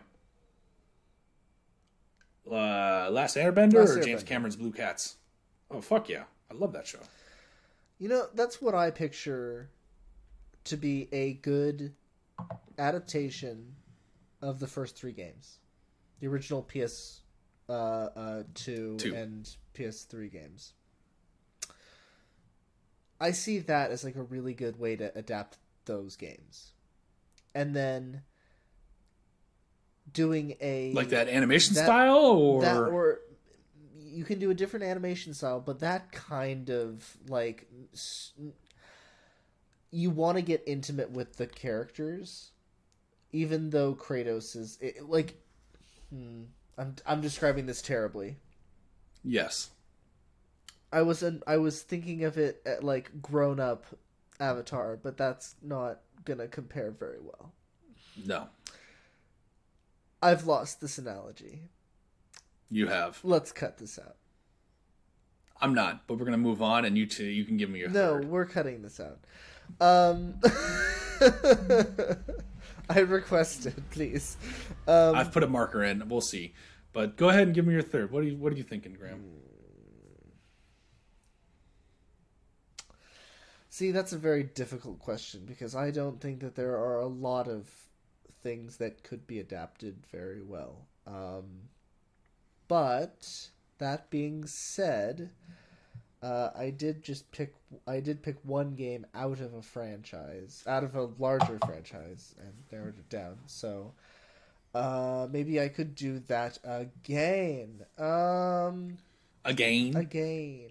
You know, I've met three more people who who pronounce it that way, so it could be just a place. Um, it is. okay. Um, that didn't help the vamping. L- hoping for a little more than that. Uh, Would you like me to give you my third yeah, and give you, a little more You time? give me your third. Not All think right. about it because I'm terrible at Uh, thinking about it while you're. My third is Gears of War. of course, Here's a game you basic. that everybody bitch. just sees as a gory sh- what? you ba- you basic bitch. Hey man, if it ain't broke, get fucked. Um, I I loved Gears of War because I think it just it has such a great story and great lore to it that nobody really. I mean, the games do it. The first game does not do it justice. The first game is horrible at presenting the lore of this world and the story, but the second and third game definitely pick it up. And I think it's just such a rich world with characters that have a strong dynamic and back and forth and comedic timing that you could do a good adaptation there of, of this world where you know we always think about aliens coming from above but like what happens when they come from below? And what happens to this uh, you know what happens to these people when they're conflicted with you know with uh, honor versus duty? You know marcus at the beginning of the games and not many people know this but like he's in jail because he abandoned his post to go save his father. You know it's not it, it's touched on but it's it's it's one of those things you don't realize when you start playing the game. Yeah, he's in jail because he abandoned uh, what he was doing to save his dad. And so it's like where do you draw the line? And that's i think where a show a live action tv series could do a good job is you know do you follow orders or do you follow what you believe is right and so and i know uh, dave Bautista who famously plays drax in the guardians of the galaxy films has has, has been pushing to get this a reality he wants to play a Yeah. gear in a gears of war uh, tv show and i fully endorse that i think he would be a great character i don't know if he'd be a good marcus but i think like you get like him the rock John Cena. uh, John Cena. Uh, just any, pretty much take the cast from the Expendables and throw them in some badass armor, and you got yourself a fucking movie. yeah. And- No, it'll but, definitely But you, but you give a fucking heart. work. It could. I, I- I think there could be a lot of heart there. Of you know, do you do you do what's right by what you believe is right, or do you be you know do you follow the government? Especially in a time and age right now where our government makes questionable decisions, and they're you know, uh, do you you know how do you how do you follow that? How do you how do you respect a government when they're making decisions you don't quite agree with? Hmm. Yeah. and so the, it could be a good alle- allegory show from that standpoint of you know are you just another cog in a, a cog in the wheel pun intended because the gears are known as you know they're the the government in the game is known as the cog the coalition of ordered governments Yeah. or do you stand for yourself do you stand for something and stand for what's right and so you know from that standpoint Plus, the world is just badass. These monster dudes, you know, running around this giant armor with weapons that like a fucking gun with a chainsaw on it. Come on, it's badass. So, from that standpoint, I think Gears uh, would make an excellent uh, television series. Yeah. Was that was that enough for you to think of a third one? Um. Well, it was enough for me to think of pulling up my Steam library. Um. Fair. So I'm gonna vamp. I'm gonna vamp. Cheater. I'm gonna vamp while looking at it. Uh. Hey, how's your Steam Deck treating you? Yeah, how's that for a vamp? Oh, that's actually gonna be that's an interesting story that I probably should just say right now. Uh, I was sick the first week that I had it, and clumsily, uh, while I was lightheaded, uh, dropped it, and the uh, uh, R one button for which for me, a avid FromSoftware gamer, is an essential fucking button. Yeah, you, you tried to repair it. Though. So what happened? well, I I have the the key. It's a big procedure. It's fucking heart surgery. I have to do this thing. I literally have to like like deconstruct the entire Steam Deck. Isn't it under warranty? Couldn't you just send it in? Every single every single uh, link that they have uh, that they have is to go to this website for repair, and they were just like, do it. they give you very specific instructions on how to do it, but it's like. 23 steps so i'm just like i need like a day where i'm like okay i have i have fucking five hours where i won't lose my shit um so yeah That's, that's given if you have your shit to begin with in the first place. yeah that there we go exactly um All right, that's enough vamping. So, you know what? You have been very uh, uh, uh, mainstream, and I'm gonna jump on that bandwagon for this last one, and one that has Hooray! one that ha- Company. one that has uh, uh, actually been announced as as happening, but Oh, you no- can't do that. but we don't know when um, it'll happen. So it could. It I, could. I said you can't do her Horizon because it's already been announced. so come it's on. not. Pick something. not. Uh, Elder Scrolls. Oh, Elder Scrolls is apparently going to be Hmm. made. I think at Netflix. I don't know, who knows these days? but that if the if it was a toned down, um, Game of Thrones type, that's what I'm gonna call it. It's like a Souls like. It's a it's a Game of Thrones type. If they did like a toned down where it's it, it's the same kind of of of Excuse me. tone and vibe, but the violence is like sixty percent less traumatizing. if you if you've been watching House of the Dragon, which I have, shit's weak. which if if I if you've been watching House of the Dragon, they I they fucking go for it. The violence in this show, my god, is over the top. In the latest Awesome. episode, a guy gets cut, his head gets cut off with a Valyrian steel sword Siri just scared the shit out of right me. here. So when they're like, he like his the only thing left is like his tongue, and then the rest of his head is gone. Yeah, seen it. You saw That's that awesome. Uh, uh, No, but I haven't seen the show, but I've seen that done in other films and TV shows, so it's was- cool. It was. I'm fine by it. Great. The uh, but it was So you so you don't want that, real. is what you're It saying was- in Elder the, Scrolls. sh- the like no no no. What I'm saying is that that it wouldn't fit with the Elder Scrolls vibe. Elder Scrolls has always been a little not serious.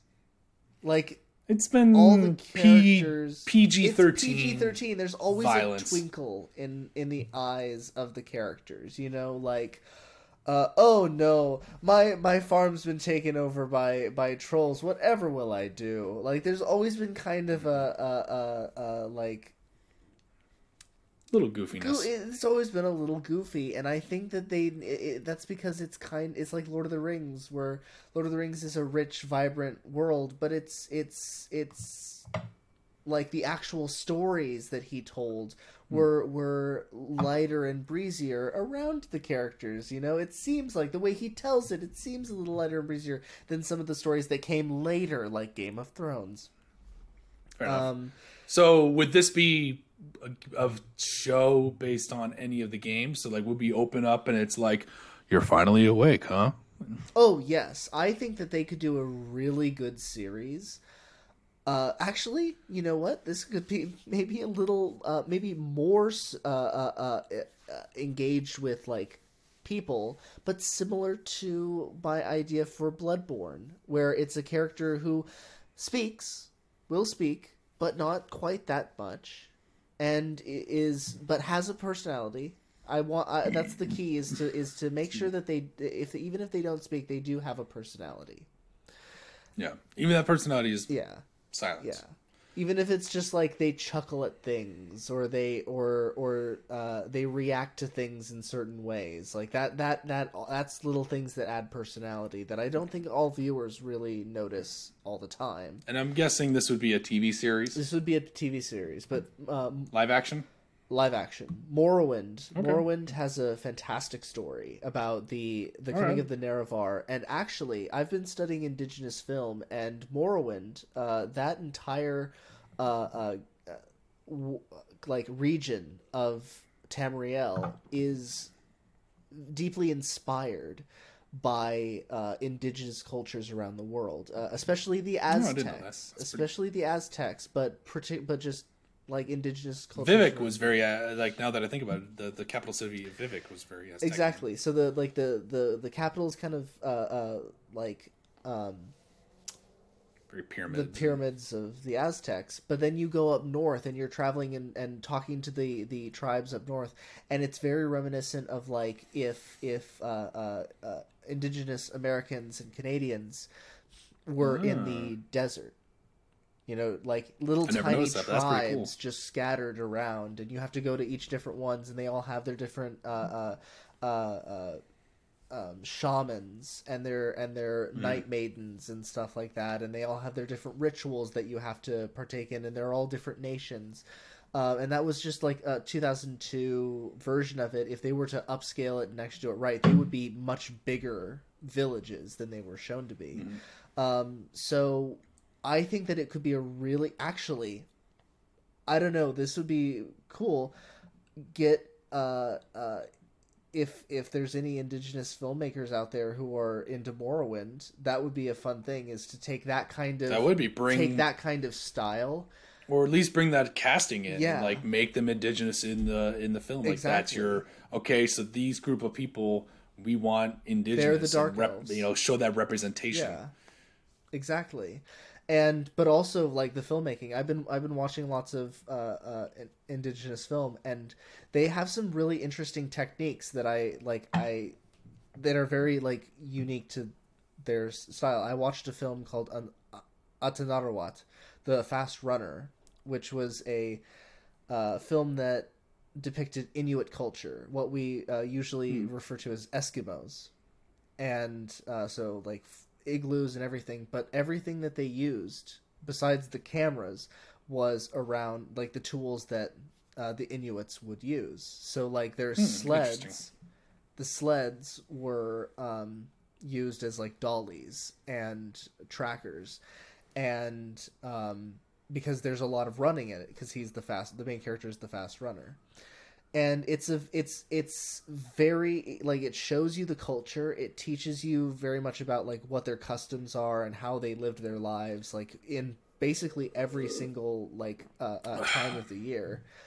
Um and and it gives you a uh, appropriate conflict to their struggles which is you know there's a misunderstanding because one person is kind of a trickster and uh, lies about something, and so other people take it way too far and are like, "We're gonna kill him," and they go and they kill the main character's brother, and then the main character has to run naked uh, uh, through the through the basically the fucking North Pole. So it's like like basically jumping over this took a weird twist yeah, and they're chasing him, and and it's a long movie. It's a very long movie, and so it's a very like kind of appropriate story to the instance. You know, it, it's not like a glamorous thing about you know like like what I write about, like gods and fucking shit, and it's not an action packed story. It's just like a guy. It's a misunderstanding. Some people don't like each other, and uh, Very down to earth. yeah, exactly. And I think that Okay, that okay. that kind of uh, uh, that is like what you said, down to earth. That aspect of indigenous filmmaking style could- indigenous filmmaking has a lot of that, and it would be a great thing to bring into that kind of uh, uh, Okay. film or Elder stories. Scrolls? Yeah, especially if it was a Morrowind like focused story. I mean, I think that could translate to any of the Elder Scrolls games, but I like that Morrowind. I never knew that connection in Morrowind that they had a lot of uh, indigenous influence. Yeah. So that's pretty cool.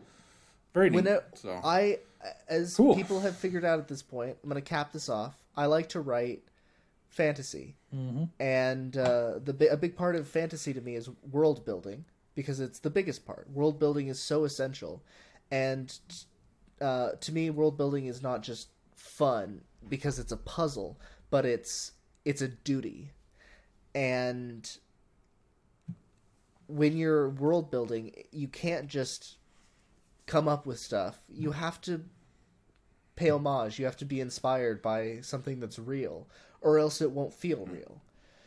If you just Fair come enough. up with something out of the blue, it won't feel as real as if you take true inspiration from something that has happened. You can change hmm. it from there, but if you take true inspiration and pay homage to real cultures that came before through your own ideas and fantasies, you you can still tell your stories, but they'll be far more interesting. And that's why a lot of the great Gotcha. fantasy writers have been anthropologists, people who study uh, culture. culture. Yeah, that's a good point. I'm also going to take this moment before we wrap everything up. That was a that was a good closer, but I'm going to do a shameless plug if I may. um, keep an eye out on Drunk Thoughts and High Opinions, as I will keep you posted for any one listener that's listening. I have we are about to wrap production on a Skyrim short film. Oh, speak of the devil. Yeah, I thought that'd be a nice tie-in. Uh, I've got a couple of friends here in the Twin Cities area. We've been working hard all summer on a Skyrim short film that takes place after the video game with the daughter of the Dragonborn uh, as she fights off a adopted brother. And so it is going to be called The Dragonborn Legacy. Like I said, we're about to wrap production. We'll probably see it next year, sometime in 2023, is I think when the due date is. Uh, it's going to take a while because there's a lot of uh, magic spells and uh, fighting.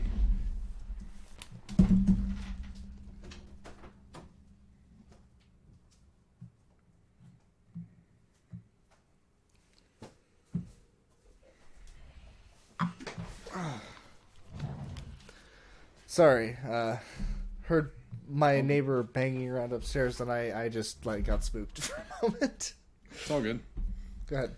Yeah, uh, the Dragonborn Legacy it's due out next year. The director is also editing it, and there's a lot of visual effects, uh, a lot of magic spells and such being used. So it's going to be a hot minute. But I'm going to uh, take this moment to do a shameless plug because uh, I've been working hard on it as well, and uh, so keep you know stay tuned, and I'll keep you posted. And uh, when it does drop, I'll let you uh, all you one listener know where uh, where you can find that uh, wonderful short film we're working on. And I salute you, sir, for uh, working so hard on a game uh, on a adaptation of a game that you are not particularly a fan of.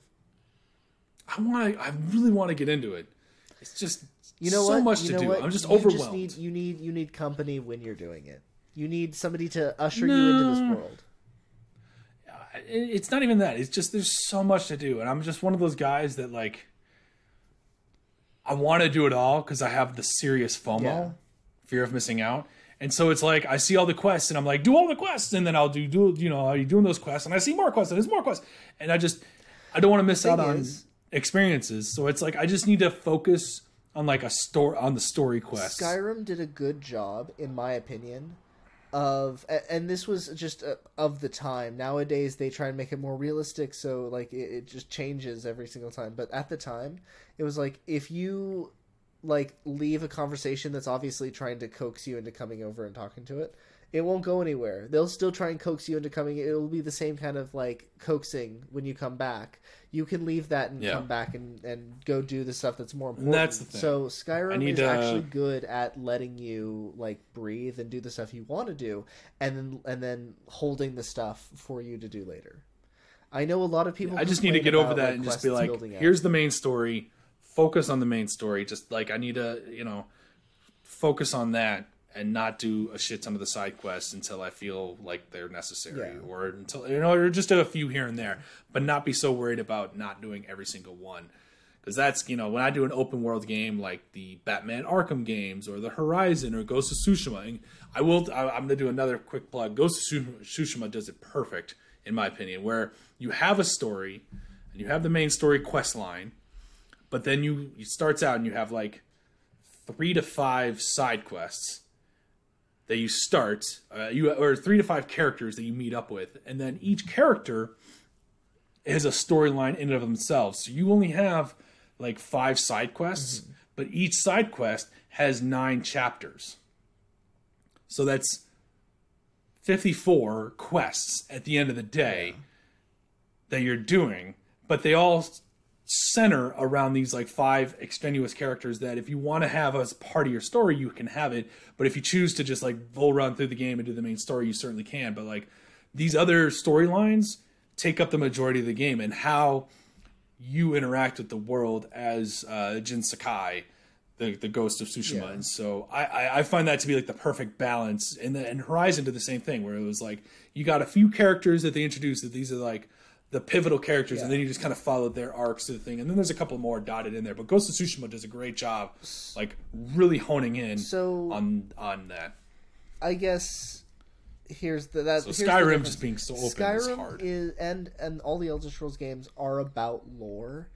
They have their story, they have their quests, but then they have all these books, and all the books are handwritten Yeah. by the writers I of the know games. that's It- I remember that just blowing my mind. They they and they That- and and Because like thing. you'll read a book and it's like click click click click click click through the pages and you're like, good lord, that's so much And here's the thing. Wh- What I learned from the original, the creator of the story, he doesn't, he hasn't written since the second game, but he like the second game is the the goat. It is the the best game in the series. It's just The they foundation. Need to like update it, and it's impossible because it's fucking massive. Um, Is that Arena or Daggerfall? Daggerfall. So Arena was the original one. Arena had nothing going for it, and then they were like, "All right, we need to add like an actual fucking lore to this," and they were like, "Let's go." Hold my beer. chugged a beer, uh, like completely Smoked a joint, that joint, down snorted some coke, and just went to town. yeah, went to town. um, and and uh, like that book was like, or that game was just like a thousand cities or Chock two thousand cities, like hundreds of dungeons and like all these different things. And it's massive. all It's still considered one of the giant, most giant games Every- today by like square mileage Every size. video game in existence wants to be Daggerfall. Fair enough. Um, but at what to what Daggerfall was in 1996. And so every single game since then in the Elder Scrolls series has ha- has had like all these books. And what I learned from the original writer is that they intentionally their their whole goal was that every book could be false or true because it's a character's interpretation of what was happening in their own history. Oh, so Oh, you have to read amazing. all the books to like see, to f- mm-hmm. understand the lore and all that. It's one of those Not games. happening. It's it's a game that demands your lore. It's why I don't like play the games as avidly anymore. I I used to. Uh, and then I re- that's when I realized, oh, this is what it is, and I, I can't devote all my life to that. Some people That's do. a commitment. Some people do. Yeah, it's a commitment. Some people do. I don't have time for it anymore. I'm 33 and not married. What do you think that says about me and my commitment? I'm nearly 24. I'm I'm I'm I'm I'm single currently, maybe seeing somebody. Uh, but I uh, I am seeing somebody. but I and like, like. I don't have time for that shit. I'm a student. yeah, exactly. I'd rather spend time with games. my significant other than play video games, and and like and like you know expanding that and writing, writing my own shit. I wrote fucking a thousand words today. I'm proud of fucking. I'm fucking proud of that. good, good That's on one ninetieth of a Harry Potter book. Fair enough. That's how I like to look at it. that's a that's the whole basis of your don't comparison. count your pages, people. Count your words. Count your Harry Potter comparisons. That's one Harry Potter Philosopher's Stone. I wrote one Harry Potter book today. Huzzah! You wrote ninety thousand words in a day. My God. My God, your God. I don't know what God are we talking about, but uh, my God's about to hear from me when I finish this beer. So Anyway, people can find. My I think we got writing- to uh, wrap. People can find my writing. I, I've talked about it a few times. People can find it. Is your website finally live? No, it's about to though. I I was working God on it. I was working it. on it. It's it's about to. And uh, You wrote a thousand words, but you can't get a website working. I- yeah. fair Yeah. enough. Excuses, excuses. You know what excuses are like? Assholes. Assholes. And why is that? Everyone has one. And They all stink. Exactly. So- So you do listen to me. Go figure. It's not that I listen to you. It's a common fucking expression. Anyway, Sorry, I, I sorry. I was taking a victory sip. You said something. my writing will go live October 20th. Where? at mad-musings.com at WordPress. Uh, it will con- include my short stories, my shorter stories, and uh, my just everything else. They will be my shorter stories will be about uh, based on ph- photos. They'll be about uh, 100 to 200 words, and uh, my short stories will be uh, involved in something bigger and then I will have scenes uh, from plays, whole plays possibly, and uh, poetry, and then uh, potentially photography as well in certain aspects. So uh, you can find that at mad-musings again dot com, mad-musings.com. Uh, Yeah. When you tell people the URL, tell people the URL and then follow up. Don't be madge dash musings again Yeah. dot com. No. mad mad-musings.com just to say it again Hey, that's there you mad go. dash musing mad-musings.com and uh, you'll find my ra- my writing up Sorry, what was the URL again? mad-musings.com and you'll find that October 20th. and Corey, where can we find you, good sir? Well, you've been talking for so goddamn long. In the next five minutes, you can find me in the bathroom relieving myself of all the alcohol I'm drunk. but after that, uh, on the internet, you can still, you know, you can find me um, Facebook and Instagram and Twitter uh, at Rokesy Boy, R O K E S Y B O Y, uh, with all the posts that I don't do because, well, fuck social media. But uh, I don't know. I might I might be posting some pictures later. I, I had two really awesome weekends with uh, with the, the new girlfriend and uh, some friends, and, and and I met the girlfriend's parents, who are fantastic individuals. So Oh, like had some pictures there. We went apple picking and went to a cool. Uh, we went to this uh, like old. I don't say Victorian, but like old manor now turned into a museum that had these like awesome grounds surrounding it. You know, it was like two acres, but the building was only like, you know, right in the middle. So it had uh, gardens surrounding it, and we got to walk the gardens. And there was this really cool light show going on with these really uh, fun, uh, unique uh, architecture and, s- and uh, uh, displays, or I don't know, it's, I, I can't remember the word. But anyway, it was a lot of fun. So I might, I, I, I know Hannah posted some pictures of those and tagged me in it.